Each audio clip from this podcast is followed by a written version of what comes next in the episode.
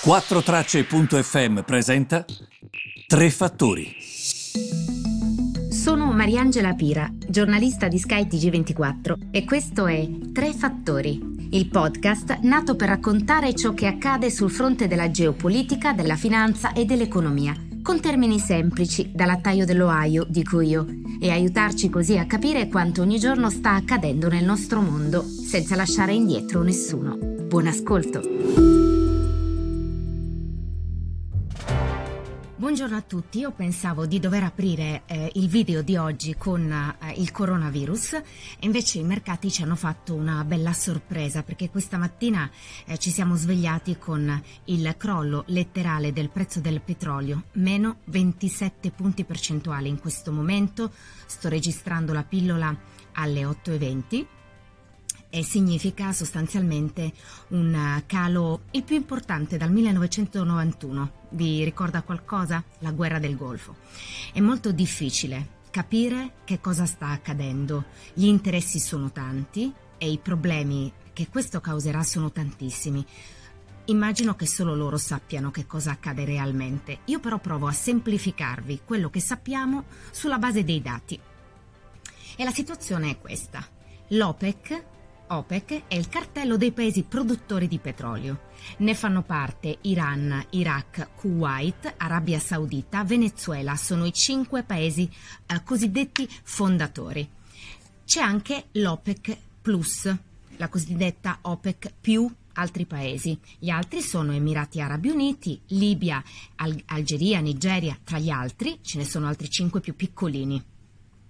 Ora, cosa è successo? L'OPEC eh, si è incontrata con la Russia ehm, nel tentativo di chiedere alla Russia tagliamo la produzione di petrolio. Tagli la produzione di petrolio nel tentativo di sostenere i prezzi. Perché? Perché i prezzi del petrolio stavano crollando, in quanto la Cina non compra più il petrolio, era uno dei principali paesi consumatori, perché c'è crisi. Anche gli altri paesi non ne stanno comprando tanto, perché in questo momento ovviamente c'è anche un altro tipo di crisi che è causata dal coronavirus. Ora, che cosa accade? L'OPEC si riunisce con la Russia per chiederle tagliamo questa produzione perché così i prezzi si risollevano. Taglio della eh, produzione di petrolio o meno petrolio, di quel petrolio che c'è, che rimane, si sollevano i prezzi. Ma la Russia ha detto no. Perché ha detto no Putin?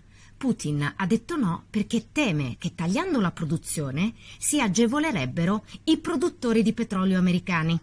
È un po' questa la situazione. L'Arabia Saudita detto, eh, fatto presente appunto il no da parte di Putin, ha detto sapete che c'è, io i prezzi li taglio ugualmente. Il mercato ha scontato che i prezzi subiranno un netto taglio e quindi che cosa è successo? Al risveglio stamattina i prezzi sono calati sul mercato. Questo in sintesi estrema è quanto sta accadendo. Ovviamente ci saranno tante ripercussioni. Parlando con gli analisti questa mattina all'alba, mi spiegavano che eh, questo significherà Innanzitutto un problema per, grandi, eh, per, le grandi compagnie petrolifere, pensate anche alla nostra Eni o a ExxonMobil. Significherà per chi vive di petrolio, pensate a Iraq, Nigeria, paesi come l'Iran, significherà un netto calo delle entrate, un brusco calo delle entrate. Pensate anche all'aspetto geopolitico, significherà da parte dell'Arabia Saudita essere meno influente, sicuramente si eroderà l'influenza dell'Arabia Saudita. E poi pensate anche al cosiddetto climate change, cambiamento climatico. Se i combustibili fossili, come il petrolio, costano così poco, ovviamente diventano di nuovo competitivi e quindi, eh, come dire, tolgono un po' di potenziale a quello che era eh, il potenziale delle energie rinnovabili, che già faticano perché ovviamente all'inizio costano di più. Se il petrolio è così competitivo, per loro sarà ancora più difficile emergere. Questo è un po' quello che stiamo vedendo oggi, molto complicato, ma insomma speriamo di uscirne, perché sono giorni veramente molto difficili.